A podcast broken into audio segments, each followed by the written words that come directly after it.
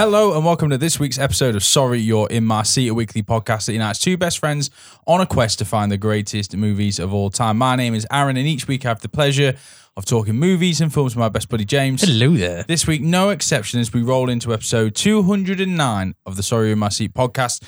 A podcast that leaves no stone unturned to find the greatest, the best, the ones that have got to be saved from the apocalypse, the ones that we bury down in the Sorry You're in My Seat bunker.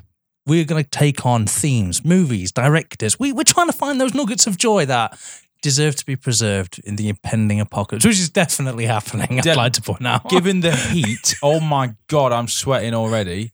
I feel like I've been sweating for two weeks solid. yeah, I'd agree with that. You know those rotisserie chickens? Mm. I genuinely think I'm hotter than them. Christ. Yeah, yeah. So maybe now is more than ever doing the Lord's work in saving these movies and putting them. In fact, actually, we're gonna have to preserve them in brine or some kind of vinegar because it's hot. Um, last week we did Dredd versus Dredd, so the 1995 movie with Stallone versus the Karl Urban 2012. Awesome episode.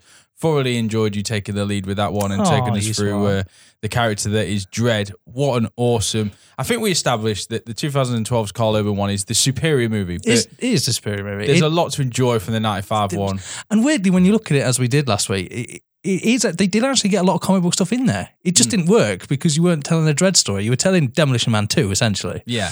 Um, yeah, and you had Rob Schneider in it. So can't win them all. But if you if you're growing up in that era where you know the 90s was your like action movies, there's a lot of nostalgia there. I think now if you love the 2012 one and you was like, oh oh there, there was one in 95 with Stallone, no No. d- don't don't do it to yourself. It's like chalk and cheese, except for one of them's a really shit film.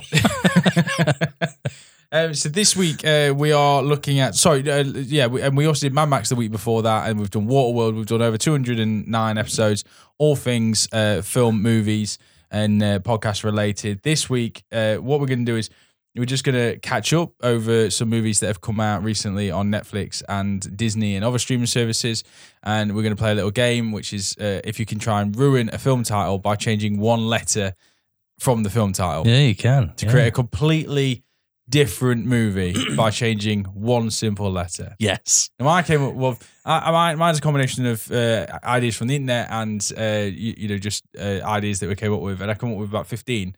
You've done your work, mate. You've done about thirty-five. I have. uh, Basically, I don't know about you, but I don't know if you went for the film and then for the word, or if you picked the word and then tried to find the film. I had no methodology. I'm not going to lie, James. I'm with you. I had no methodology. I also picked some up from the internet. There are some crackers out there, and there's Yeah. a lot more creative people out there than us. So uh, thank you. There you go. If you like it, don't forget to subscribe. You get a new episode each and every week in your inbox on a Monday morning.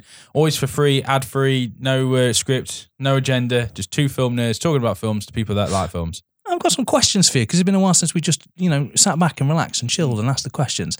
Game of Thrones, House of Dragons. Obviously, the trailer's come out. Uh, by the time you hear this episode, it'll be one week till the Matt Smith. Well, let's be honest. R.R. Martin's back and he's he's brought big budget. And he says he's learned from the mistakes of the Game of Thrones. Are you excited? Is this for you? Because I'm going to admit, yes, I, I kind of am. I miss, you know, I'm a big fan of swallowing my content whole, mate. I mm. love it all over the place. I want it in one go. I'm greedy. But there was something pretty cool about when I went to work the night before I'd everyone seen it. So everyone was talking about it. It was like a water cooler moment. And I think as series goes, there's not really that many water cooler moments now. So it would be nice to have that kind of element back. And I'm I didn't really mind Game of Thrones ending, so I'm all for this. But I know Game of Thrones hurt you, mate, and it hurt you bad. Yeah, Game of Thrones, I think, hurt quite a lot of people. Yeah, it did. I'm going to say, if anyone can hear, Yeah, you definitely can hear I've that. definitely got the windows open in the house it's red hot. And for some reason, it sounds like every boy racer dickhead is driving down this street today. yeah. Which is weird because you've got roadworks I house know. as well. Has that ever worked? Has it, have you ever, like, souped took car driving fast, dangerously fast in a pedestrian area? Oh no, And- they always work out well. Yeah. And, so, and some some girls like, oh, God, he's so cool. Do you know what I mean? Or like, oh, oh they, they must be intelligent. you took me to McDonald's. yeah. yeah, maybe I could sit in his car and go sit in a car park like a douche. Oh, mate. Yeah. There's no Top Gun, no Maverick. I hate car. Women love fighter like pilots. That's why I learned from that. that. Um, yeah, I am looking forward to it. I am in the sense that I, I like to be invested in a and swept up in a new TV show, and it's definitely on the radar. Weirdly, I'm more interested in She-Hulk Attorney at Law. Yeah, of the ones, I think that looks like more fun because it's. It, And I think I want fun. what I love about um, extended universes is when you go down a route I don't know. So I don't like Star Wars at the minute. I like the other stuff, the offshoots. Like I'm really looking forward to Andor because it'll be a story. It won't be, oh my god, he's related to, you know, he's not uncle or anything like that. It'll be a different story. It'll be new. What I really like about She-Hulk is like She-Hulk will be an attorney for villains in Marvels, and it's a new superhero division. I'm like, that's cool. Bringing back Tim Roth as the Abomination. I really want to watch that. Mm. Yeah, I so do want to see it. I do. I think House of Dragons. I do, but and and you're right. I think Game of Thrones was such a phenomenon in that the people at the office talking about it that I wouldn't otherwise talk about movies or films with. Everyone was swept up in the hysteria of Game of Thrones. It did seem like the big show, the Yeah. big thing, and that finale was a worldwide event. There was an energy. There was a kind of synergy that everyone felt. You know, watching that and being disappointed equally. Yeah. the universal disappointment. Um, yeah, so are you going to let it build up? Because you, obviously the first series you I didn't probably watch. will. I probably will Yeah. because there's a massive show that's just come out on Netflix, Sandman, um, Oh, yeah. that I want to binge, but I just haven't. I've only got two episodes in, and it's been out for at least a week now. Yeah, I think I got 40 minutes into the first episode. Oh, did you? Are you not? I did. the reasons I stopped are nothing related to the actual show, except for maybe the main guy's voice. You don't really hear in the first 40, 40 minutes. Yeah. Is what it is. Um, yeah, so I'm looking forward to it. I am going to watch it. I think I might make it a. I might wait a few weeks though. Let them build up. Like They- I did they're all Picard, out. Picard too. Are they? Yeah, it's Netflix. They're all out. Oh no, sorry. I was talking about Game of Game of Thrones, House of Dragons. Oh, sorry, sorry. Oh yeah, no. When I have Sandman, mate, I'll sit down, strap on my saddlebag, and watch it one go. Yeah, because I'm I, I'm about yeah, I'm two episodes in, and I am enjoying it, and I do want to watch it. I don't want to leave too much time between episodes because I think You get bored. Yeah, it's, it will get spoiled, and I'll forget things. I think who, who's that person? Why are they talking about that? Why is he doing this? What's that thing? Yeah. Hmm. So I uh, I think I'm definitely gonna have to try and binge it. Sandman and uh, House of Dragons though, two huge things. She-Hulk, Attorney at Law, good Mm. TV at the moment. Yeah, and then obviously a a bit of a bit of a sneaky peek that Daredevil is going to make his appearance on Disney Plus as well. He shows up at the end of the She-Hulk trailer. Yes. They've got big plans for that, and I'm excited because that means we might have to punish it. I don't know how it work in a Disney world, but that's what I want. Punisher's been uh, confirmed. Well, then maybe I should just shut well, up then. it, Rosario Dawson, who was his, was in Daredevil and a lot of those shows, The night nurse. the Night Nurse, yeah. Yeah. Um, she at Comic Con basically said she spoiled it or something. She and she's done this before. She's put things on Twitter, way like with the Ahsoka series, way before it's been announced. Then had to delete tweets. Apparently at Comic Con recently, she said, "Oh yeah, no." After I heard about Punisher coming back, now I've got my chance because I really want to work with Jon Bernthal and I've worked with the other guys. And then um, and then she was like, "Oh, am I not supposed to say that?" So it looks like it's been leaked. Punisher is coming back. You little tease. Oh, I can't wait. Punisher's so good. So Punisher, one of the best things Marvel's ever produced. Let's let's take a little leap then. So Batgirl, they went and made Batgirl. Have decided to, yeah, you're not seeing it. What I love about this is it's either an amazing marketing strategy because people will demand to see this film, or two, it must be really bad if in a world where Justice League exists and and Batman versus Superman exists, this film must be really shit. If, if Warner Brothers have said no, Well, I, I don't know whether it's the quality of the movie because the audience score and the f- first feedback. I know there's a lot of visual effects to put in, but they'll There often, is, yeah, though, they'll often show a movie with bits of green screen and stuff to kind of get gauge audience response for things like story, pacing, timing. Um, it got the same score, audience score as Black Adam, and Black Adam's going forwards. But is it because you don't say no to The Rock? Yeah, that might be true. I think I think the marketing campaign and getting people to see the next stage of films is look, he's The Rock. He hasn't done a Marvel film. Because they say because the Flash has got three options, doesn't it? Mar- uh, Warner's Warner Brothers has released there's three options for the future of the Flash. One, Ezra Miller comes forward, gets help, um, you know, and uh, they they work collaboratively to get this movie out, but on a low no marketing, they just release it. Yeah. The second one is they uh, recast Ezra Miller, but they release this movie. Select screenings, um, they just put it out there to try and recoup some of the loss. Yeah. Uh, you know, the third was the shit can the whole project and they get rid of it altogether. I think in the time that they came out to say that, Ezra Miller's got another warrant out for him, this time stealing booze from someone I else. believe he's been arrested now. right. But what I would say is, I remember seeing someone on the internet. say, Oh, it's over. Ezra Miller's career in Hollywood's over. It's it's not.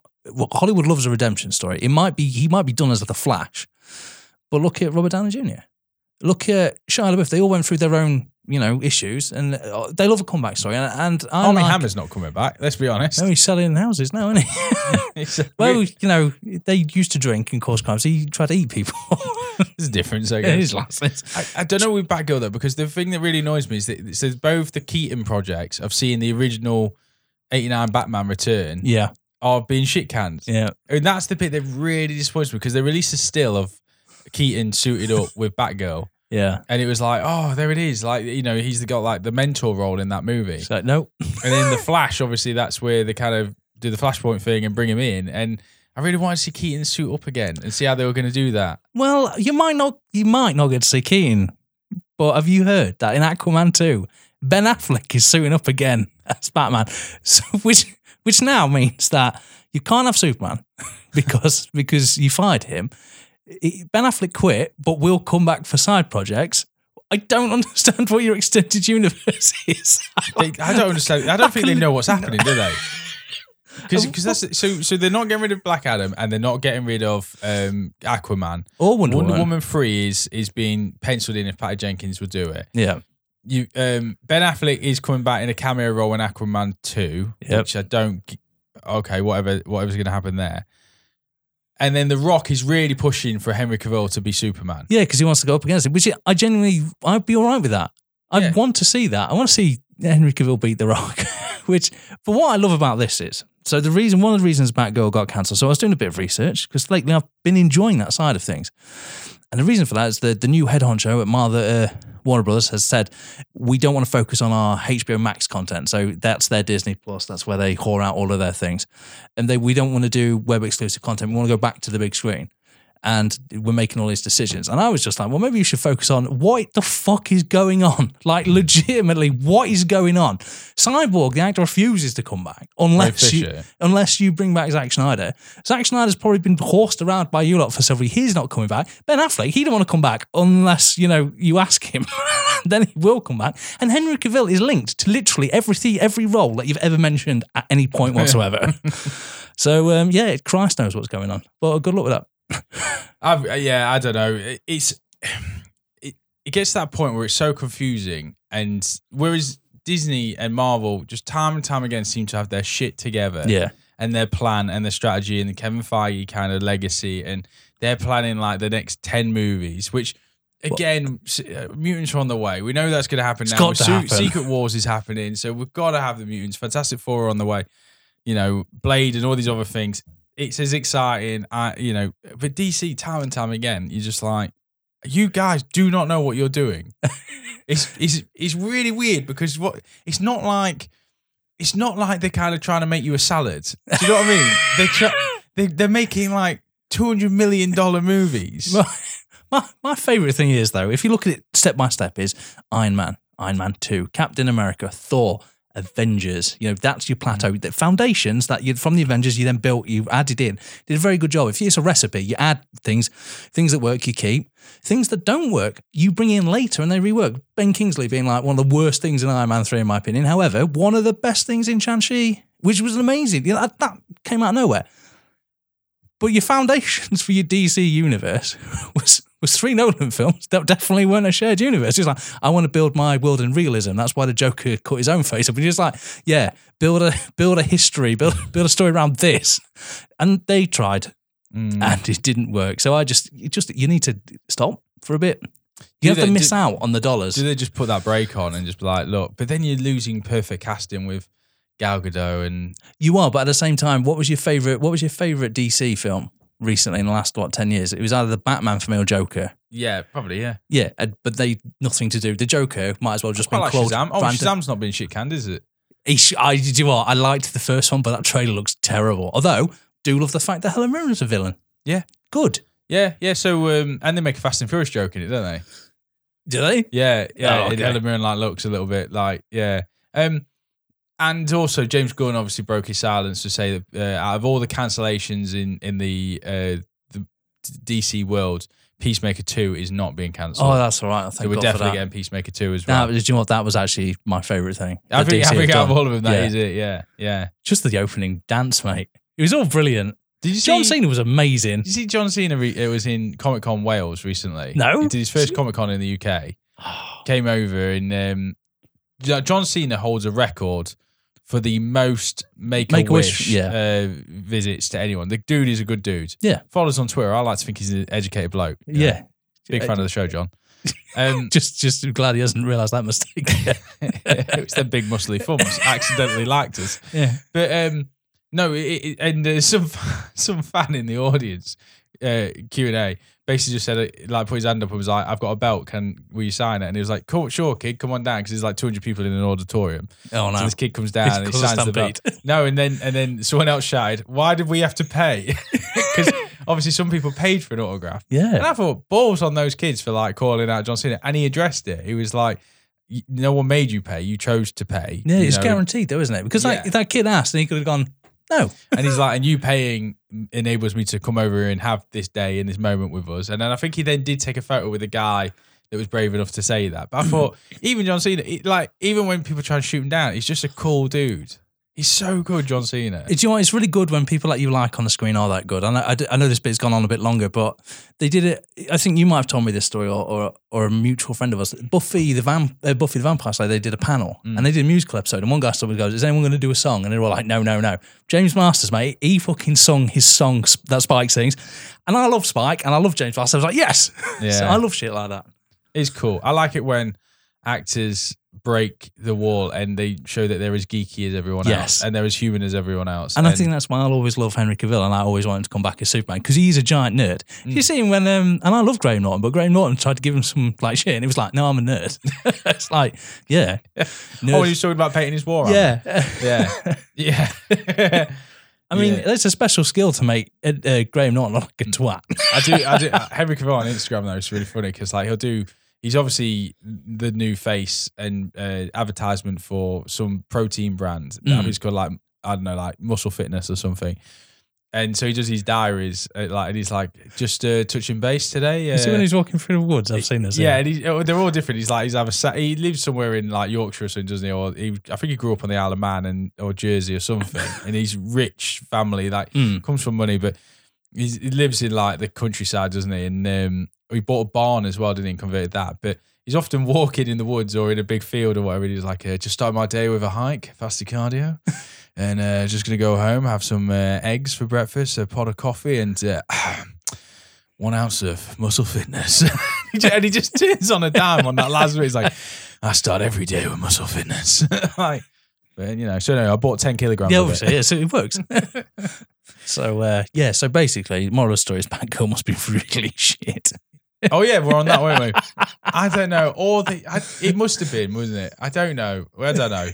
I don't know. We, we could speculate. Let's do movies in a bit. I really want to get into the main event of Yes. ruining movies by changing one word in the title, which is normally something that, you know, uh, porn parodies have done. Like, uh, you know, It's funny you should mention time. A lot of these are going to sound like it. Yeah, you know, the old shaving private Ryan or Ryan's privates or Yeah. whatever it may be. Is the you know, but in this, the rules with this one were simple: just change one letter Yeah. and try and drastically change the movie as much as possible. So, for example, Die Hard, you could change to DIY Hard, and Mm. just the film would be about it'll be Home Improvement with Tim Allen in a Yeah. building I think one of them, or maybe two of them, I've added a letter just just Oh, yeah. just because to be unfilthy. because you just you, you know because there's a rule book, James. Yeah, don't play by it. And you step over it Yeah. every time you come in this room to do this podcast. pretty much yeah. No. Yeah. I was going to say white ass with it, but there's the bar. That's right. Don't trip it over it. No, All right. I'm going to start. Oh, I got I'm it. going to start purely because I got more than you. So, do you remember when you were scared to get in the water, mate, with Jaws? Oh, yeah. How about jams? a rogue batch of jam is sick of being on the menu and starts taking a bite out of humans instead. Roy Schneider, who as a boy was burnt by a batch of jam that was too hot, is the only cop who believes this wild theory and sets off with a crazy ex cook and a jam expert to bring the jam to justice. It's a sticky situation. N- Mate, I've not, I've not done a blip. I've just changed the word and that was it. I've not done that. I've been doing it for like five. George, George was a big one because I wanted it, you know, like pause would have been a good one. Yes. You know, like, you know, but it, take, take, just, and I would have just the exact same movie, still in water, but it's a cat.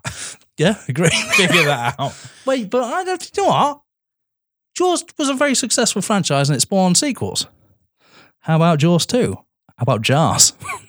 Oh, More attacks and everyone blames the jam. But Roy Schneider thinks something else is up and realizes this time it's the jars the jam is in. It's clear what he must do. Clear because of the glass jars.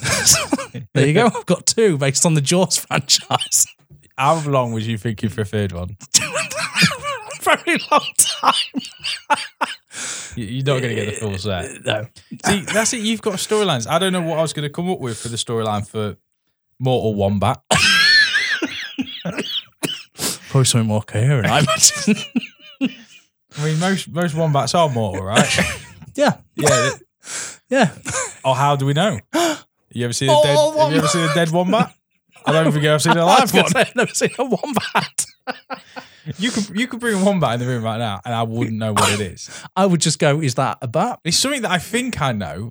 Like No. a wombat. I does it look a bit like? Does it look like a cross between like a koala and a rodent? Y kind of like like a I don't know, like a giant guinea pig. You know when you got something in your head? Mm. I just realized I was just thinking of like a koala bear that was just had black fur, but kind of slimy. We'll go with that. but Mortal Wombat is the kind of movie I want to see. Do you remember when you were an 11 year old boy and you were Harry Potter? Mm. Maybe if you were Harry Potter, a young boy with unparalleled hair growth discovers on his 11th birthday that he's in fact a werewolf and hunts down everyone who has ever mean to him and slit them up. uh, I like that. Harry Potter. I mean, there's loads of sequels for Harry Potter. there is. Now, I had the, the the next movie. I didn't know how to ruin the title. The first one was Lady and the Cramp. Then I thought, Sorry, I'm that's, not- such- that's an indie film. I'm not I'm not in a position to talk about that. So I thought I'd lower the bar to Lady and the Trump. it, it stars Kate Winslet. she plays the trump. Right, there's a new film that's come out on Sky this week. It's called Black Site, and I might talk about it later. But how instead of Black Site, what about Black Sith? A group of resistance fighters capture three spies and learn one of them is a legendary dark Sith. So they take them to an off the grid building and begin questioning. But soon it will all go wrong, and they will be the hunted by the Sith when he or they eventually escape. I like that. I would watch that as a Yeah, movie. so would I. I'd watch that. Literally, it's spoilers though for coming up because I haven't really changed the storyline for that one. I've just changed it and made it a lot more interesting. Have you seen the Andor trailer? No, I'm Mate. avoiding it because I really want to see it. I was nowhere near like thinking about Andor being a TV show. Like, didn't mind the character, like Rogue One. Hmm. And that's Andor I was like, okay, all right, it's fine. Let's see what everyone, happens. everyone needs a backstory. And uh, Apparently. that's it. It's like twelve episodes, so I'm all I'm all down for that. And then there's a moment in it as well where he's uh, he's walking around a uh, scrapyard, Oh yes. and I'm like, just surely Cal's coming into it at some point. yeah. That's one of my favorite. That's one of my favorite moments in a video game Mm. of recent years. It's just pissing about, running around on uh, ships. Yeah. it looks so cool. Hmm. I want to see that. Now, bearing in mind, Andor would be pre All of this, yeah. pre Hope, New Hope. It would be Yeah. after Revenge of the Sith. Oh, actually, no. So it could work then. So where was where Oh, was no. that? No, Force. Yeah, no, it does. Yeah, because he's he's avoiding them, isn't he? He's avoiding the um, Inquisition. Yeah. So it, does, it was Inquisitors. Yeah, so yeah. it so fits that's in. Yeah, so it could. Yeah, I don't know. Maybe he's on his way. maybe. I'd like to see Cal. Uh, right, what are we up to? Oh, uh, another movie starring Kate Winslet. You know, uh, you know that. You, you know weather, James. Weather's a funny thing. I love weather. you know it's hot at the moment, but sometimes when you mix a lot of hot and cold and the air pressures, sometimes you get some very adverse weathers, Mm. windy weathers. Oh, And sometimes those weathers bring other creatures yes, swept up in it. yes. Well, hold on to your seat. Kate Winslet this summer in Sharknado. She peaked. Seriously, the, where is that bar? I've dropped it. she peaked as the fart, didn't she? yeah, Lady in the Trump, Sharknado. Uh, it's a, it's, I, I'm not proud of it, James, but we do get to sharks somehow from from them two storylines. Oh, so. See, um, well, last week or the week before, I was talking about where the crawdads sing. Well, what about where the crawdads zing? Ooh. In the bayou, far away from the buildings and the humans, the crawdads fucking ruin anyone that visits them. I love that. Not proud of this one. This one. It's not. It's not a kids movie. Right? oh, it's not a kids movie. yeah. pa- the pioneers in this world, James. First person who ever looked at a cow's udder and went, "I'm having a bit of that in, in my tea." Wow, let me- That would that go great with cornflakes. go that's what that's what my porridge jokes are missing. Is whatever's in that order. Wow, Do you know what it was a day? It's just like whatever comes out, you got to put it on your oats. Whatever. like Daisy looks a bit odd. Fucking Malcolm's got a milk stash. What? well, it's too hot to laugh like this, mate. 2022 brings you how to drain your dragon. Tell me you want to watch that movie. I probably won't watch that movie. It's basically education. what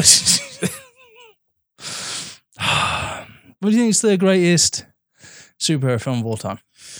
Great superhero, Logan, Dark Knight. Oh, The Dark Knight. Well, how about a rebellious dark champion decides to fight crime with his above average ability to throw darts at small red circles? The Dart Knight. Yes. There you go. does, he, does he come out as in a knight's costume? He comes out dressed as a triple 20. Bar his hand though. He needs he needs the flanges. is uh is is villain Mm. closing time. Oh, everyone likes a Maverick, James. Yeah. Everyone likes a Maverick. Whether it be Flight School Academy, whether it be Kevin Costner and his deep sea divers and his sea rescue. But what about the what about the Church of England, James? That's right. Top Nun. Top Nun. I've got my favourite one later. That's non-related. What? I, I I won't I won't stretch I won't stretch to it. Right, Oscar Schindler tries to smuggle people out of Nazi-occupied Germany, but no one really understands him. That's right, Schindler's List. yes. Mate, I'm going to skip one then. Wartime karate movie, Schindler's Fist. there's, there's, there's a sequel you didn't know you needed.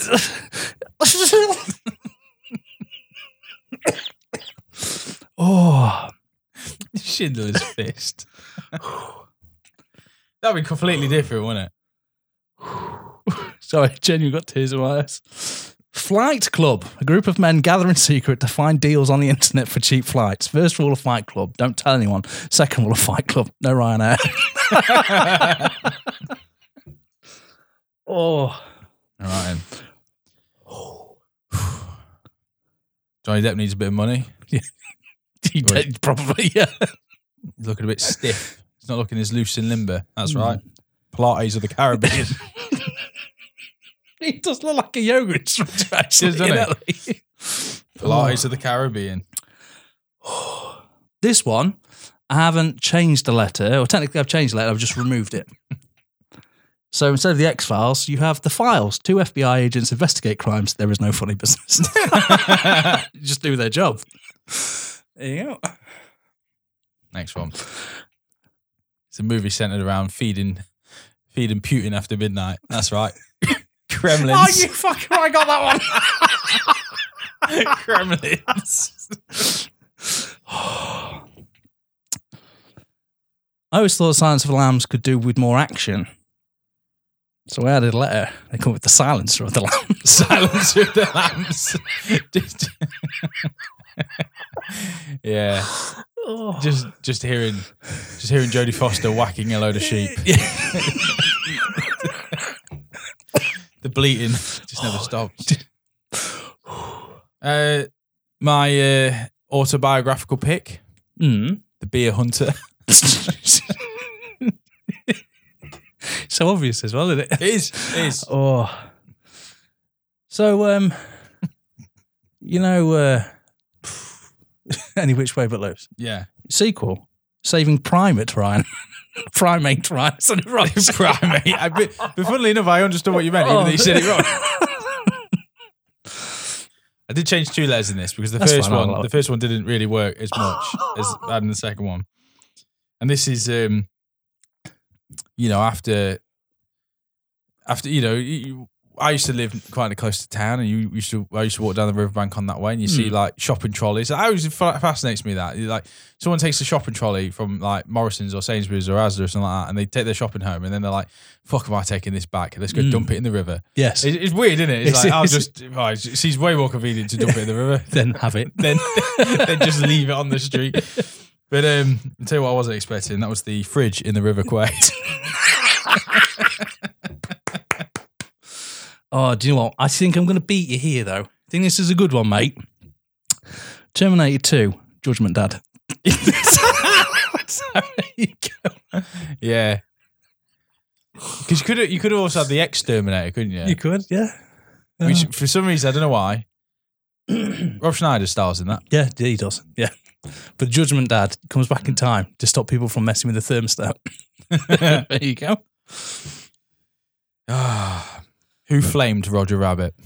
It's a murder mystery that tastes good. Only joke, I'm vegetarian.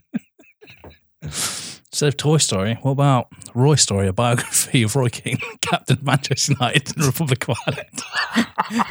The golden years.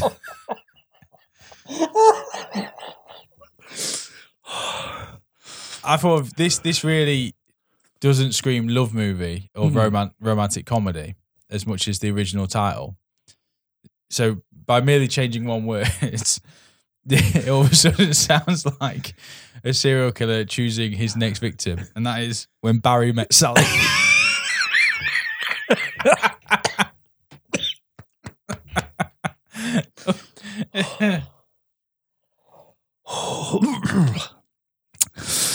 Do you want to hear about the heroic story of Billy Zane? How about Citizen Zane?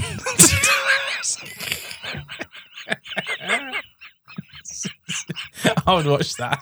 I hope it's all in black and white. What's great is you wouldn't watch any film with Billy Zane in it. We, we'd, we'd watch film about his life. If it was all black and white, proper noir Mm. and nuanced, it doesn't say anything until the last scene, and I'm like, oh, it's perfect, Billy Zane.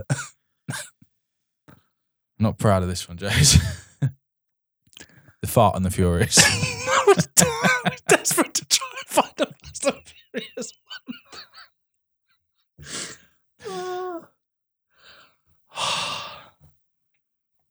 Dude, there's my car.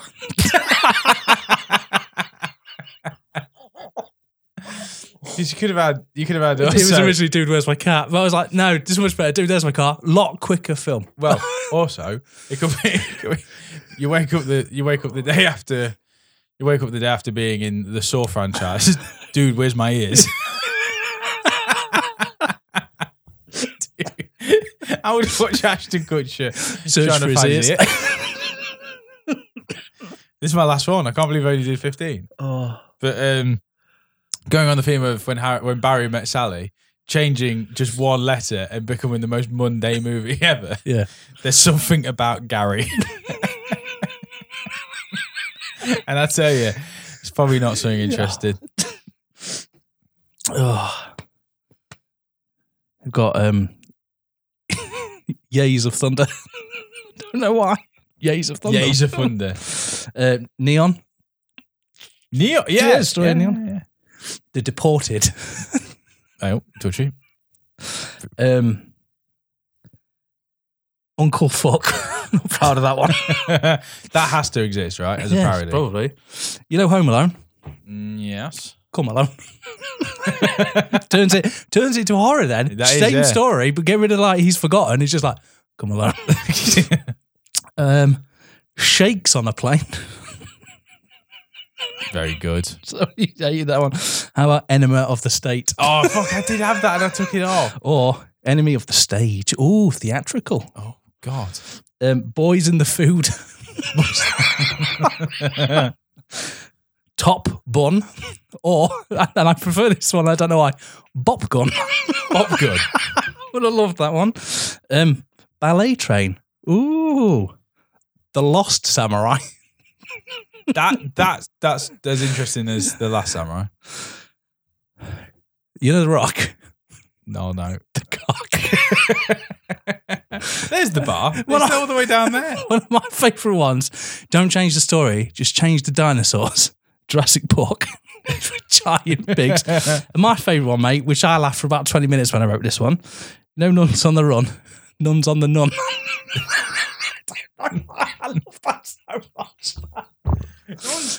I don't know many people that see nuns on the run. It does exist though. It does. It does. Robbie Coltrane and Coltrane, yeah. yeah, it exists. I've seen it. Oh yeah, And- I've, se- I've seen it a few and play times. charades. Because it's the same. It's the same. It, well, it's, it's, it's very similar to Sister Act, isn't it? Yeah, pretty much. Yeah. Yeah. This one's two gangsters hiding out in the. Then they dress up as nuns. Yeah. That's that's it. You've seen it now. That's it. Oh. There's some good ones, huh? I think we peaked 209 episodes. I think we're there. yeah, that was good. Yeah. Oh my god, I've got laugh sweats. Should we talk about some movies? Have you seen many movies in the last uh, seven days since we sat down and we uh, chewed the fat over over this podcast? I've seen quite a few. I also saw a film, forgot I'd seen it until Esther reminded me today that I'd seen it. That good, eh? yeah, so that's forgettable. I mean, I've got three or four to talk about. They I've got one that you saw and you've talked about it a few weeks ago as a throwaway comment, okay. and I watched it the other week, Okay. uh, the other day, sorry, and I weirdly enjoyed it, and I shouldn't have, and I know you're gonna hate me for it. Well, it sounds like we're starting there. The Man from Toronto. Oh, You you were like very quickly like snubbed it off as well. I did snub it off. You you can't get over the, the premise though. It's so ridiculous that it lost me immediately. So I was like, look on Google Maps and you'll be fine. Yeah, I, I mean, I mean, I'm not saying it's like you know Oscar winning or anything like It's that. not Citizen Zane. He's not Citizen Zane. And it did take three writers to make this movie. But it stars Kevin Hart and Woody Harrelson. And if you haven't seen it, The Man from Toronto, basically it's a mistaken identity movie where Kevin Hart plays the kind of struggling entrepreneur, you know, really wants to make his fortune. He's got a good heart, but you, you know, not a lot of luck or Hmm. brains or kind of charisma or entrepreneurism. But he's tr- he's a trier. he tries. He's a trier, and he uh, he plans to take his uh, wife away on a on, on a break. And when he does so, he goes to the wrong cabin. And at that cabin, there's uh, they are waiting for the man from Toronto, who's a torturer, uh, you know, a gang torturer, to arrive to extract some information from someone that's being held captive. He turns up, fish out of water. He's like, you know, he thinks he's he's being let in by the person who's showing around the property because that's where they're going to stay. Then he gets taken downstairs and they're like, do your work. And he's like, he gets mistaken. Then the FBI turn up and raid the place. And because he's infiltrated this group now as the man from Toronto, they want him to stay undercover as the man from Toronto. There's your tax dollars at work, people. And uh, like I say, Kevin Hart and Woody Harrelson. Now, Woody Harrelson has a habit of um, being great or being really bad. You know, he has that kind of that spectrum Yeah. is is pretty sharp on both ends. And this to me was kind of fun Harrelson, more fun than I've seen him in other comedies of late. Okay. And um, Kevin Hart, I'm a big fan of anyway. I, think I, I, really, I think he's, I think he is funny as well. I think he's got a real good charisma about him. He uses, he uses things like, you know, his his height to his advantage for the comedy. You know, there- so there's something about when he's talking down a hitman that's like nearly seven foot and you know like six foot wide muscles, and he's acting the big one and he's giving it the tough guy talk. There's something about him that's just funny as well. And it was just one of the movies that was like right place, right time. Where I think had I sat down and watched it, you, you know, maybe any other day of the week, I probably wouldn't have enjoyed it. But there was just something about I just wanted to watch something. I just wanted to laugh at something, and I did laugh quite a bit. It, I mean, it gets rubbish towards the end. It, Yeah. it, it goes so far off the rails. But the first act was enough for me to be like, oh, this isn't that bad. This is, you know, it's a comedy. The comedy needs a setup like this. You know, some of my favorite comedic actors, like Gene Wilder's, this premise of their movies are so far fetched to bring characters together or, you know, to bring scenarios to what they are. And, you know, modern day, when writers are kind of struggling to, not struggling, but, you know, you, you're constantly trying to create new material and whatever. I, I didn't think it was too bad. Fair enough. Wasn't brilliant. Wasn't, you know, he's not nowhere near like my top 100 comedies or anything, but it passed, uh, it passed like a Tuesday night. Fair enough. You Man like from it? Toronto. No, I thought it was boring. I know genuinely. I watched a comedy on board. It, it that upsets me. My Woody Harrelson wasn't Woody Harrelson enough, and then the whole bit with the FBI know that he's not the man from Toronto, but then the man from Toronto is kind of like in the background doing things. He's just like, wow, idiots, idiots. And the whole premise it comes from him printing something off and it smudges. Yeah, that is, that is It yeah. irritates me. It, it, it is that, isn't it? It is um, silliness. Yeah, I guess. But that's a really good point actually about because if, if they made See No Evil, Hear No Evil now, that's ridiculous setup. Mm. You know, one of them's got a gambling problem, and then he's got a superconductor, so a guy gets killed, but the only witness is a blind man who didn't see it and a deaf man who didn't hear it, Yeah. and they get arrested, and then they break out of jail, Actually, that is a genius concept. and, and Kevin Spacey is a bad guy in it, ahead of its time. yeah, I, I, I, I thought it was fine. It passed, like I say, the Tuesday night. I laughed out loud, and that's what I wanted from a comedy. And Woody Harrelson and Kevin Hart play well together in certain scenes. You know, where Kevin Hart kind of builds up the courage to kind of shoot him down, and then Woody Harrelson just slaps him about, you know, with ease because he's like the super triple R hitman. I quite enjoyed it. Yeah, you know, I can see it. And there's a valid point actually about some comedies. You have to have a leap of faith, but I really didn't get into it the first act. So the second and and third act. I mean, by the end, it's yeah, terrible. I was By the like, end, I was like, this is this is it's lost it. it was- when I got to that, I was like, this is exactly where I thought I'd be. right. So, you know, when Netflix or Amazon put on something that they think is going to be a big deal, they think that you're going to like it, they even send you an email and they specify this film. They go, you're going to want to watch this film. Not only did I get that email from Netflix, but former, former host Sam texted me and said, have you seen this film? Oh, he takes me, and I watched it. I Oh, wasn't going to talk about it, but all right, go on. Oh, yeah, yeah. oh, I was going to say, this, this is the film that Esther reminded me that I'd watched because I forgot about it. It stars Jamie Foxx, Yeah. Dave Franco, Karla Souza, and let's be honest, show stealer Snoop Dogg. Snoop Dogg. Not Snoop Lion anymore. No, I'm, I didn't. I I, didn't know think this. I didn't get an email about that. it's what I really wanted to know. Emily literally looked across and went, "Is it Snoop Dogg anymore?" I, went, I don't know. It, Oh, yeah. it was a lion for some point. I think it was no Snoop Lion for a bit. A hardworking What's dad. What's the film? Oh, uh, sorry, day shift. I'm getting into day shift. A hardworking dad out to provide for his daughter, who's going to a big prestigious school, and he needs to come up with moolah for his ex, his sorry, separated wife and his daughter. Turns out that his job, you know, cleaning pools, is actually only a front for his real gig, hunting, killing vampires, and using Hmm. their teeth to collect bounties on them. you got Peter Stormare. And so far, on paper, that's everything you'd like do a bit of world building.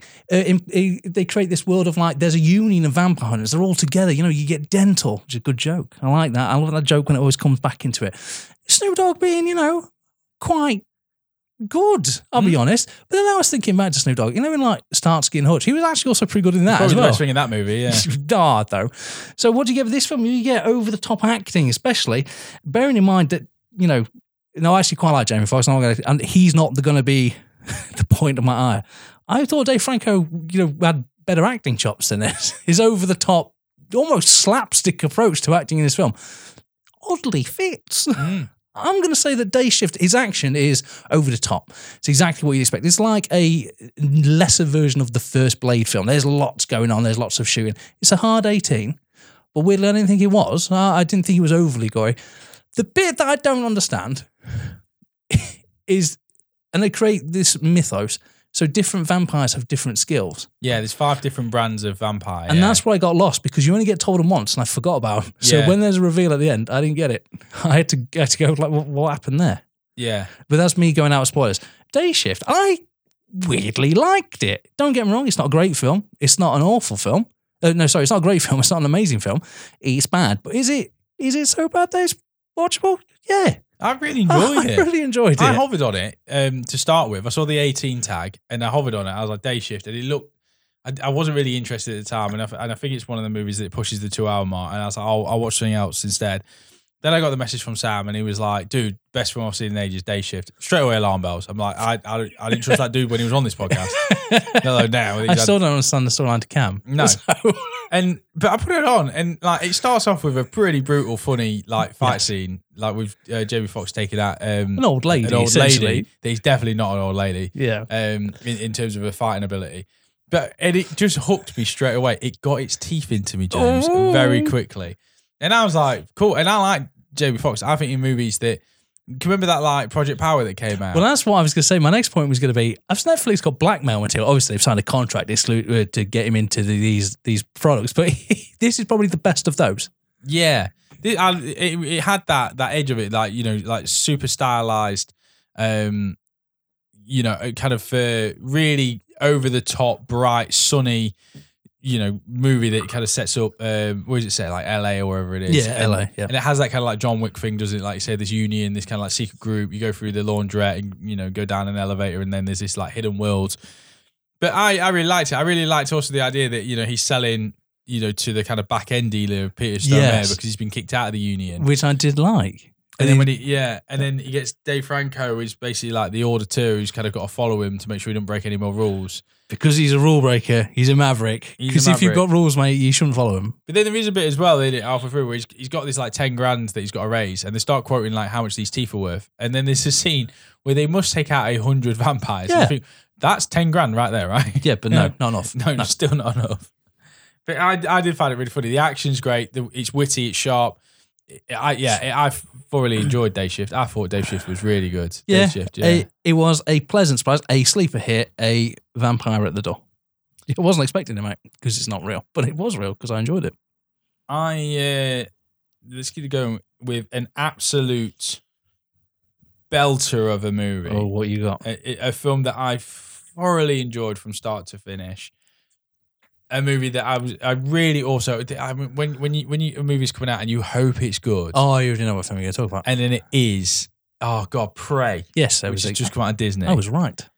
you was right. I was Oh, right that you were talking about it. Did you watch this? I don't have Disney Plus, so I borrowed someone's Disney Plus to watch this Oh one. mate, what a film! Set in 1712, so it's set, uh, you know, more than 300 years, well, around 300 years before the original with Arnold Schwarzenegger. Um, it's set in a world of the Comanche Nation. So these are um, skilled, highly skilled, kind of, I would say, primitive warriors in, in Native America, Native Indian Americans, um, and a really kind of early predator comes down to take on you know the the uh, the, the the the indigenous landscape. So it on one part it's it's a predator movie, but on the other part it's very much you know its own film. You know, and at the helm of this is um, Amber Midthunder, who plays Naru, who's the main character in in the film, who's going through a trial in her own. You know, of going from uh, you know from She's a provider, but she wants to be a predator. She's got the skills, mate, but you know, there's injustice. She's not allowed to. She's a woman. She's a healer. Yeah, I really like that element as well. That you know that, about the kind of like early forms of medicine and stuff like that. That it kind of sets up to. But she she wants to go on this trial. She wants to go out there. She wants to survive and bring back you know the the goods for the for the tribe. Little does she know that her, you know that her first breakout is going to be against the predator, or at least a early predator. It's fucking bad luck, isn't it? Fucking if you. What I love as well is that she goes through this journey based on a sign that she sees in the sky, which is the predator ship entering the atmosphere. So hmm. she sees it as a sign that she needs to go and be a warrior. I I love that. I was like, yes, that's the sort of writing that weirdly exists in a Predator sequel, thus making this film probably the best sequel to Predator. Yeah, I, I would definitely say Predator One. All right, doesn't age well, and it is alpha machoism, and it's and it's almost cringeworthy now, particularly the first act of that movie when you Yeah. got Jesse Ventura. You know, you who- He's got- he's not got time for yeah, bleeding. Carl Weathers, you know, Schwarzenegger. You got all the guys in there. That, you know, it's like it is a it's a male fest, you Mm. know, of action and, and muscles, and it is a bit now dated. You know, you know, and it kind of gets interesting mainly when the predator starts taking names, and then obviously the third act. And it is it is a film that is perfectly set into three acts. Predator. Yeah. So, oh, I I- said yeah, like that. Yeah. yeah, and, and so I do love Predator, and I'll always say that you know, as the original is the one that kind of kind of created the world, you know, that we now love. But God, this is as close to that, Any he's superior in many ways. Um, you know, because it's contemporary, it's got its own very kind of modern social narrative to it.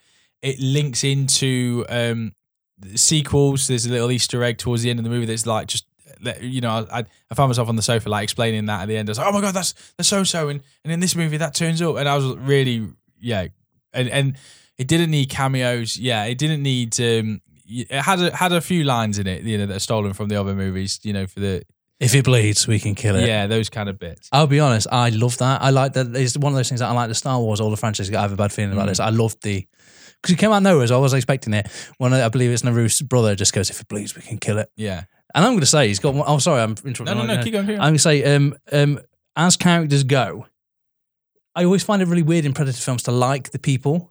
They're either smart, smarmy alpha males, but I like Naru Yeah, and I'm on her side, but I'm also on the side of her brother TB, played by Dakota Beavers. Um, they've got a great dynamic, and there's a fight scene between TB and the Predator where I was like, "Okay, this is the best fight scene I've ever seen Predator in," Mm. and that helps with the CGI. It's not a gunfight. It's kind of like swordplay with guns, arrows. Do you know me? I fucking love Predator. I thought it was up there with Predator 1. I genuinely Yeah. thought this was the best thing that happened. And do you know what you don't get in it? You don't get any fucking backstory about the Predators being honourable. He does something. Because I was, I don't understand that argument. The, pred- the Predator's the most honourable being. Oh, because it won't kill someone because, you know, they're trapped, but it's hmm. got no problem being invisible, shooting yeah. people that you can't Oh, see. Yeah, like, and oh, it- and it- and it's got, a fucking weird code. I'll yeah, and he's got it's got no you know when it's been beaten. Fuck it, I may as well blow us both. yeah, up. exactly. Oh, it's like it's like if you won. Um, but I've got It's to a say, cheat, mate. The Predator was a cheat in that first movie.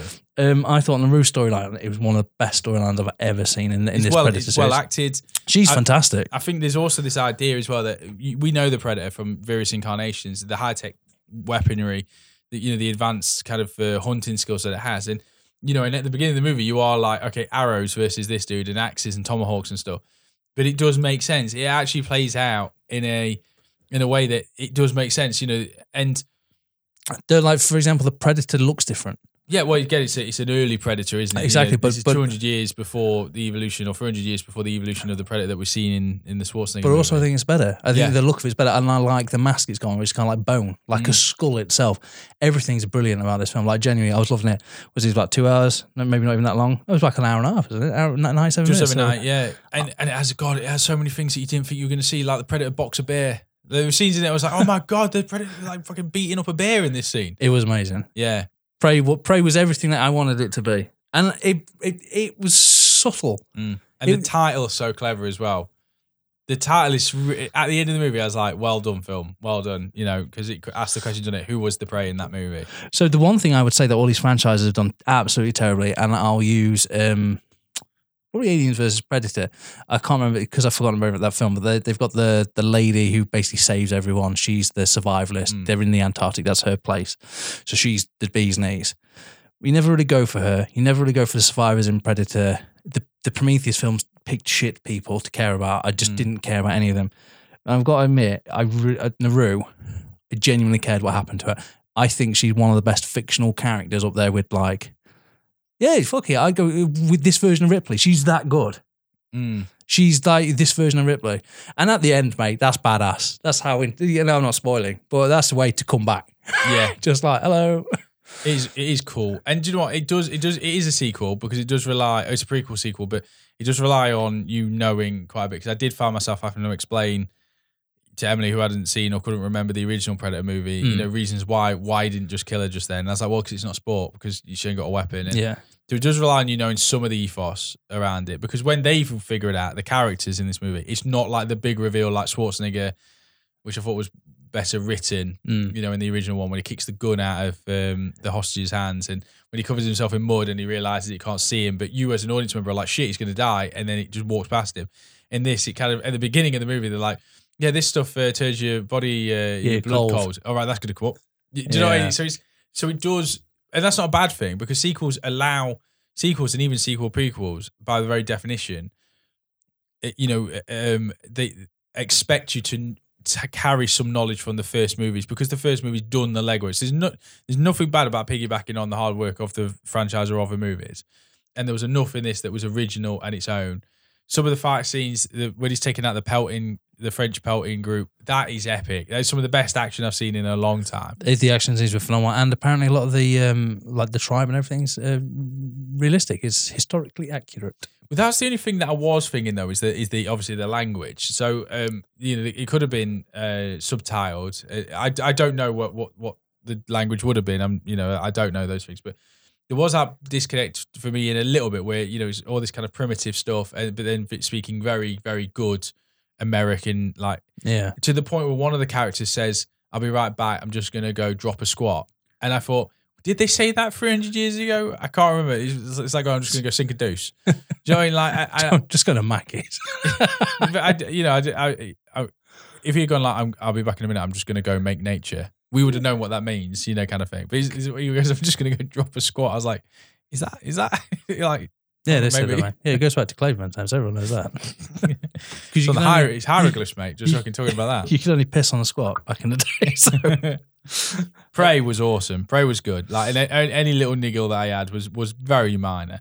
I loved Prey. I thought it was really good. Watched it on my own and was worth it. I genuinely think it's one of the best things to happen to Predator since they greenlit the first film. Yeah, I loved it. I thought it was brilliant, and I really liked Predator um, because they could do so much work because technologies come up.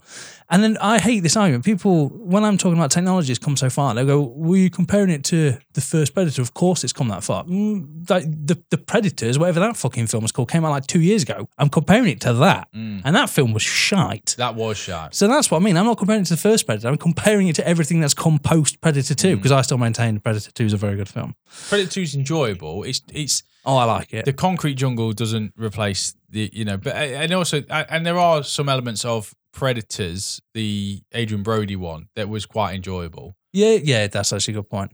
but it had that But like it had that too much like uh, I don't care about the predator. The predator's more mysterious the less you know about it. yeah. So I don't want to go to the homeland and watch that. There's there's a civil war happening between two tribes. For fuck's sake, just skin someone. Yeah, and it is also a bit weird as well, isn't it? Where it's like, if the whole ethos is it comes down to our planet to take on like species to fight to you know to be the ultimate predator.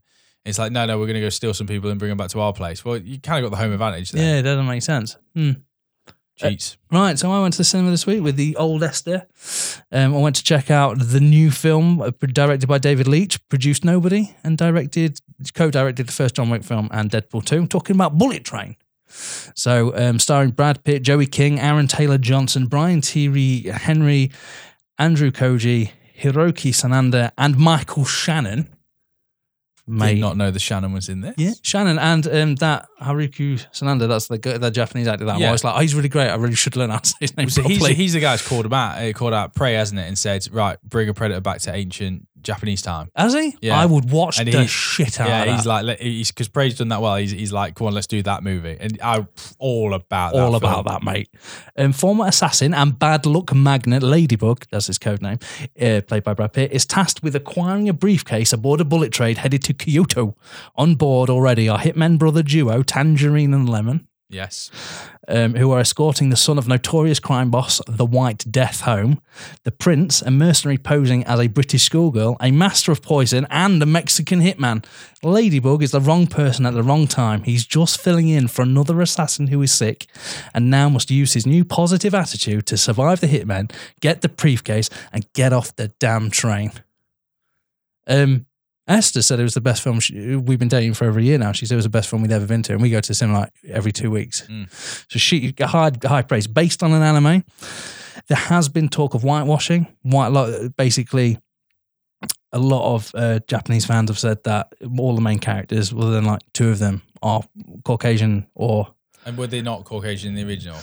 Well, this is where it gets. They said they were. However, the creator of the anime says he left them ethically ambiguous. Mm. So the fans were saying, "So why don't you say that if it's going to be an American film, why don't you say it in America?" I'm not touching any of that. I'm going to talk. in the media them going at Brad Pitt for that. No. But Scarlett Johansson is in Ghost in the Shell and she's being, to, you know, I do- interviews are confident asking her questions about it. I about do it. think, however, the creator of the anime said, no, I've left it ethically ambiguous. And Sony, I think, did some reach outs. However, I am not an expert in that. I'm staying the fuck away from that. No, James, let's talk about it more. I'm going to talk about Bullet Train. Over the top action, neon bright, that quirky writing that sometimes grates, you know, it gets too far to too far to playful. A scene at the end that when something happens and you see like ridiculousness, story writing that's a bit too on the nose, too near the knuckle. It's not surprising you what's happening because it's not being that oblivious. Uh, not, it's being too obvious. Sorry. Um, uh, the acting's fine. Brad Pitt has an amazing chemistry with Sandra Bullock, who is off, who, who literally supplies the voice. She's the handler. Constant phone calls. Weird chemistry between Aaron Taylor Johnson, who, I- who I'm going to say now, I never really saw the action star in it, but man, that guy can beef. Yeah, I mean, Kick Ass, he was obviously a big breakout, wasn't He it? was, but he was he, his job in that was to be weedy. In this, mate, he's got he's, he's prime. Mm. He's got a bit of meats on him. Um, fuck it, I loved it. I thought it was really good. I, from the, when you watch it and you see the trailers, you just go, "I'm going to get nothing from that film." There's no, you know, cinematic masterpiece in there. No, it's literally a film where shit explodes, people have fights, and it's fun. I sat in the cinema. I got what I wanted. Mm. I, it was a it was a tour de force. This is one of these films that they don't. They if this was in the nineties, they would have made this film. You would have seen this about eighty different times. But now that action is something different because action is now superhero or it's realistic. You need something that's quite over the top and obscure right in the middle. And that's where this exists. A great film to watch. I had fun. Is it too long? Yes. They could have cut out the meat. But you've got when you've got two of my favorite actors building up to have a fight at the end. Yes. And guess what they do with Shannon? They let him have a massive juicy speech, mate. Like I'm not joking. It's one of the longest speeches he ever gives, and it's good. I really enjoyed it. I don't know the source material. It's not that good that I'm going to go out and get it.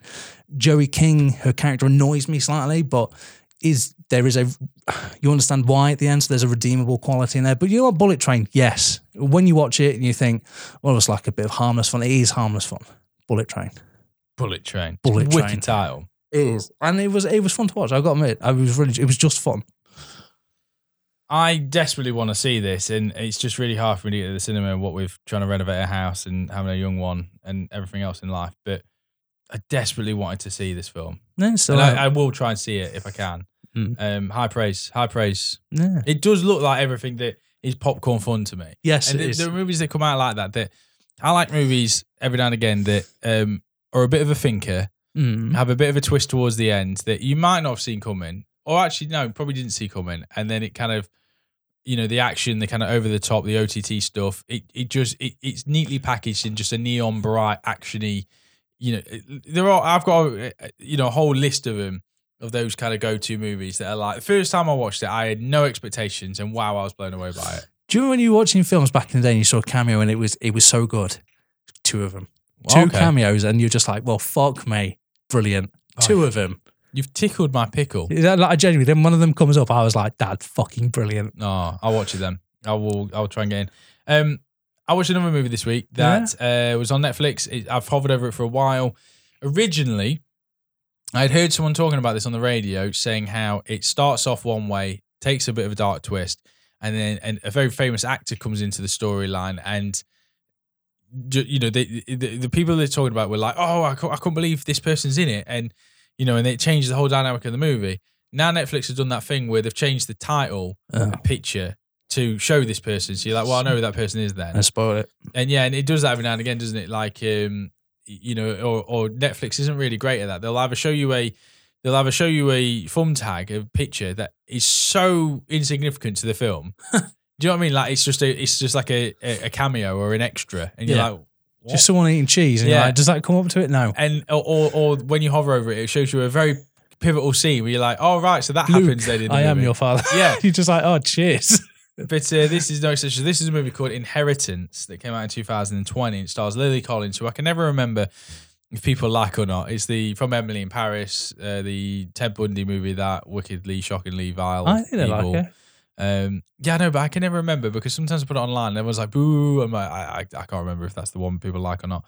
Um, it's got uh, Chace Crawford in it, who's the Deep in uh, The Boys. Oh, It's got Patrick Warburton, who you may know from his voice acting in, uh, you know, Family Guy, um, but also his uh, acting things like The Tick. He's got Connie Nielsen in it. such a distinctive voice, doesn't it? He has, and Simon Pegg, who's the big reveal, the big character in it. The film is about a very wealthy family, power family, where one's the DA, one's running for office. The dad's this like super all-time lawyer. They are a rich family. They are a rich, um, well-off, out of touch kind of family. The dad dies. The patriarch, the, the you know the man of the household, passes away, leaves his inheritance split up, you know, to uh, to his to his wife, to his uh, to his aides, uh, and then to his children. Chace Crawford, who plays William, gets twenty million, whereas uh, Lily Collins, who plays Lauren Monroe, only gets one million. Um, so the you know he sees it as well. He's left me that money to help with my next campaign. She sees it as well. You're the favorite.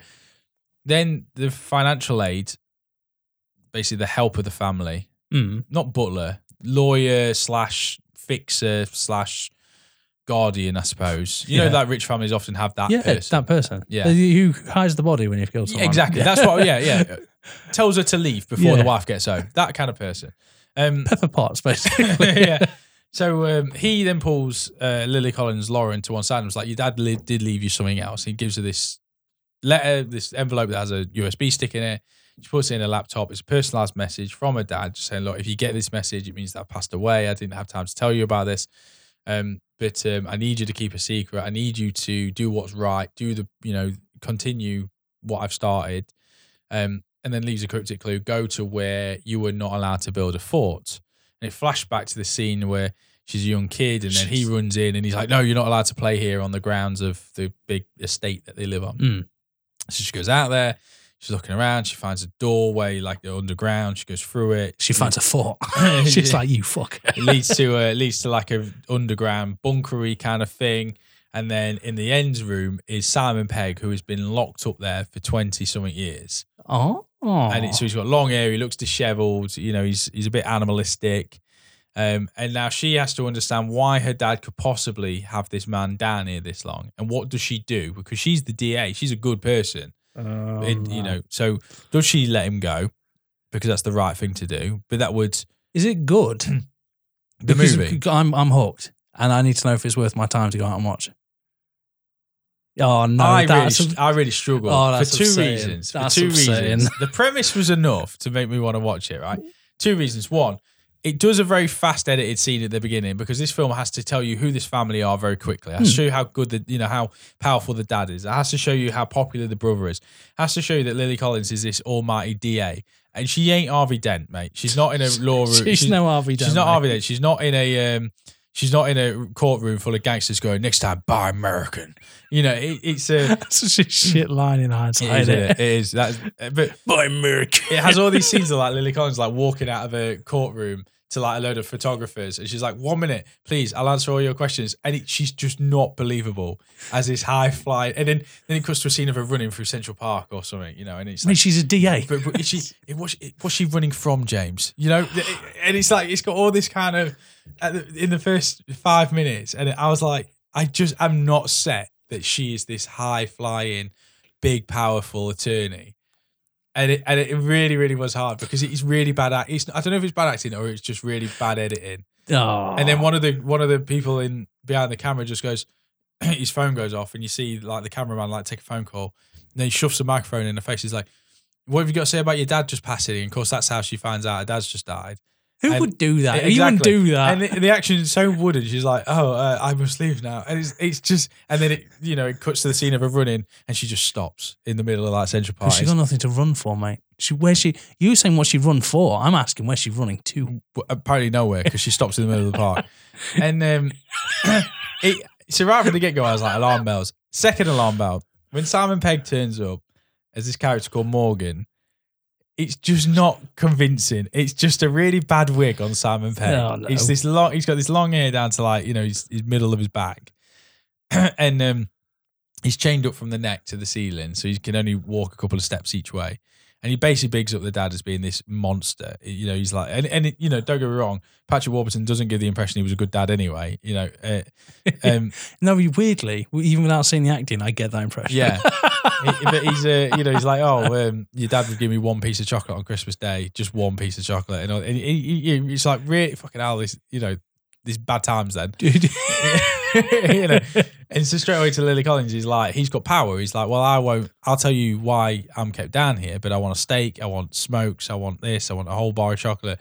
He's got a lot of power now, and he knows that she's a good person because he knew who she was and everything like that. Because people don't change over 20 years. Exactly. so, But it, I just couldn't get past Simon Pegg in a week. in a wig, and I couldn't. I just honestly couldn't see Lily Collins as this DA character. And so that really was upsetting because I just think it's badly cast movie. Simon Mhm. Pegg is great, and Lily Collins I've not no problem with whatsoever. It's just resting in it. It- it- Yeah, it's just the the two of them just didn't work well in this. Mainly the Simon Pegg character because the moment he pops up, you're just like, oh, it's Simon Pegg. Do something funny, Simon Pegg. no, not the wig. Do something else. oh, so um, What's this one? Inheritance on Netflix. Yeah. Weirdly, mate, I'm still kind of hooked. I, I, do think kind you of will watch. watch it, and maybe you'll see more to it than I did. And it does go places towards because it, it sets up the premise very early on. This film's nearly two hours, and and I was like half hour in, I was like, okay, so you've you've kind of hit where you would normally expect the second act to end, Yeah. because you now need to go into the end game of what's she going to do, and there's still an hour and twenty minutes. So what the hell is this film about?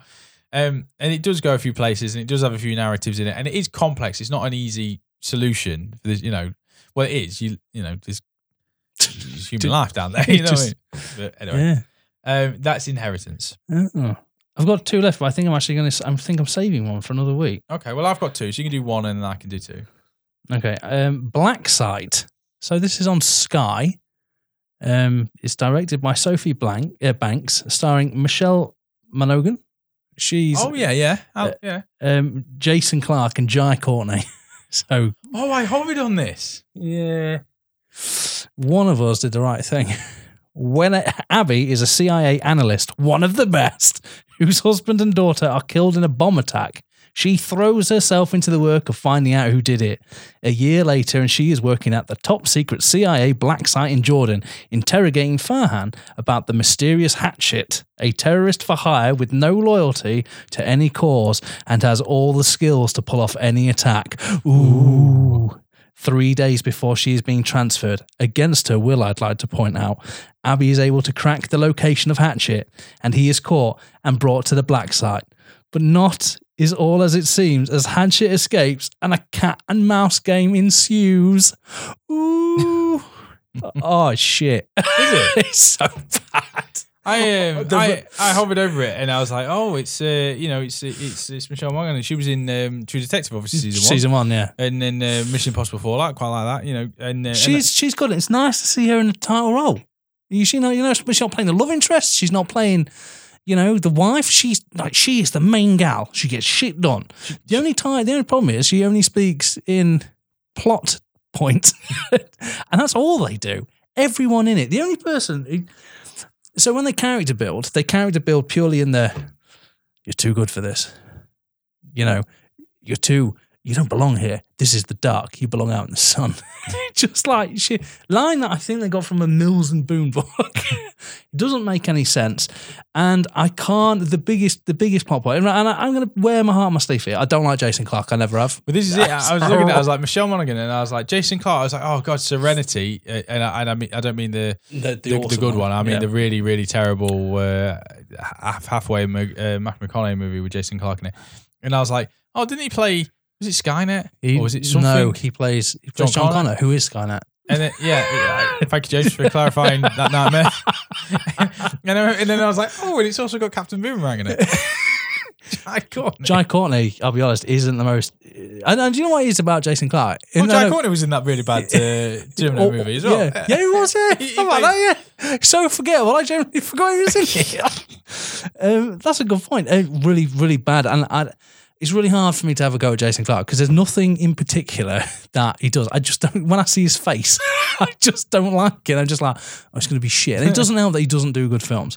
Um, he's supposed to be menacing in this, and it looks like a shift, a swift, a swift kick to the shin, mate, would have taken him down at any point. And his reveal, mate, the master plan at the end is it's about as visible as you are to me right now. It doesn't make sense. The grand plan is this the sort of thing I can steal? I Yeah, can, I can, I can You can you can destroy can I, can, I, can I spoil it?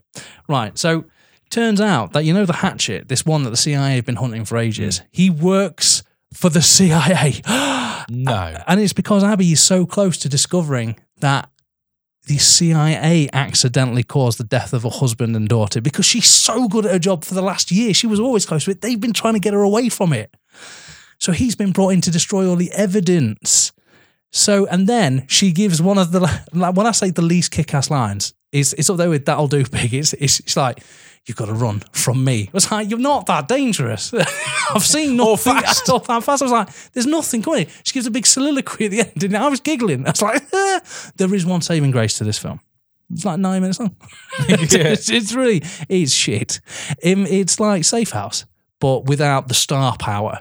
It's like, it's like, weirdly, it's like that film we were talking about with Chris Hemsworth, what, uh, The Interceptors.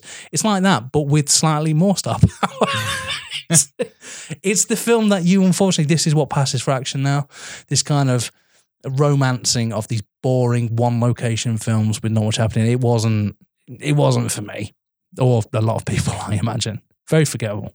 Very forgettable. Um, And a warning, it stars Jason Clarke. so, sorry about that. Th- should- all, all, all Jason Clarke mo- movies should come with Jason Clarke warning. In case, in case somehow you got into the cinema and you didn't know. Hey, honey, we gotta go. I didn't realize. I didn't realize he was in it. Close your eyes. we'll fill for the escape. Just like this image of like you have to pass a test to get in there. It's like, have you seen a Jason Clarke film before? No, well, you can't come in. you, you must leave, please. well, like my dad, who's like quite stubborn and old, would just be like, "I favour my seat, but I'm not going to enjoy this." I- and every time Jason Clarke comes on, close his eyes. You can't make me watch this.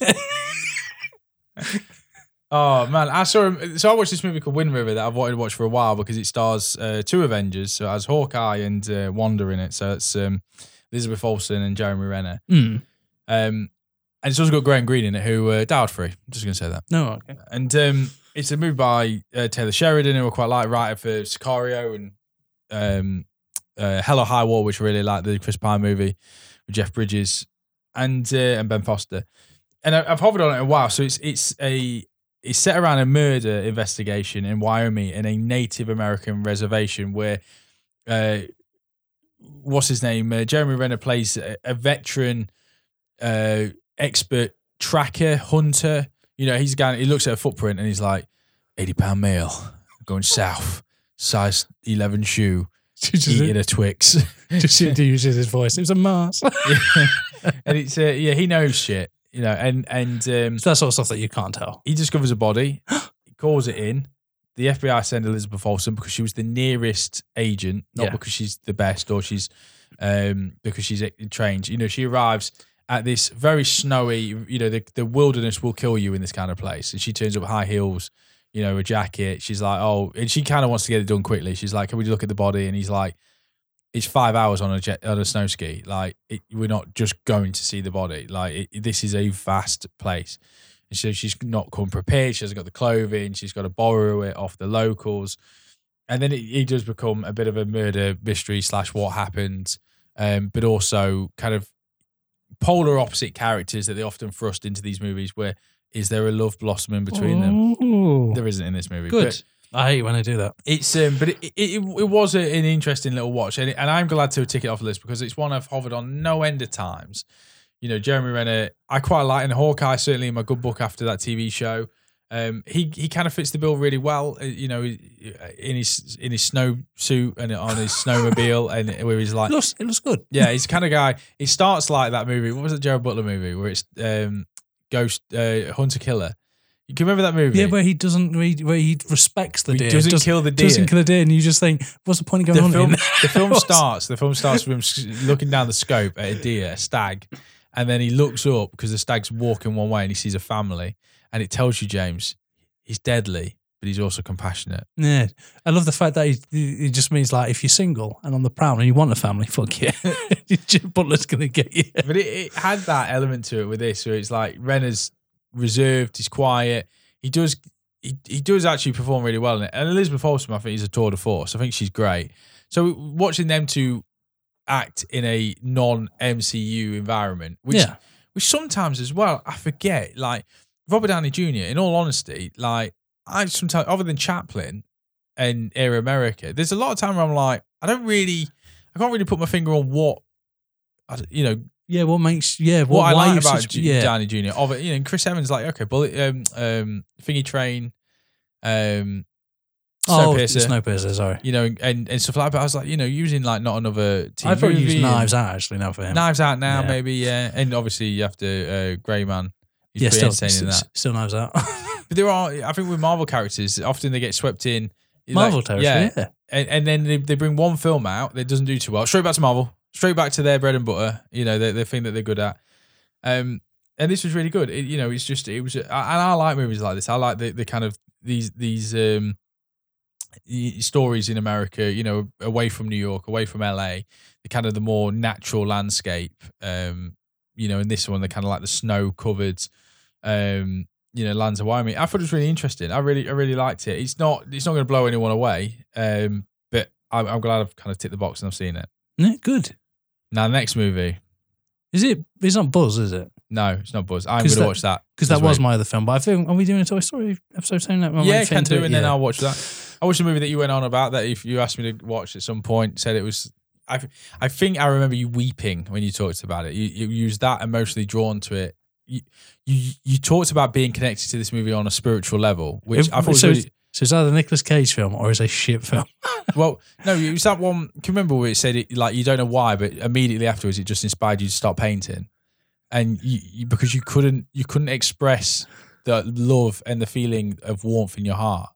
The, the only way you thought you could do it was by something creative. Remember when you gave me that book of poems yeah. afterwards, and you under like you you know you, you kind of folded back the pages on all the ones that I really you know thought White chicks. no, it's not White Chicks. No, no. You know, it's that one. Can you remember you wrote that sonnet that time, and then you hand raised that chick? Can you remember? You saw that that that nest without a mother and you took that egg in and you sat on that egg, James, for two weeks. Do Yeah, you remember? It it, changed your life. anyway, I watched Moonfall the other day.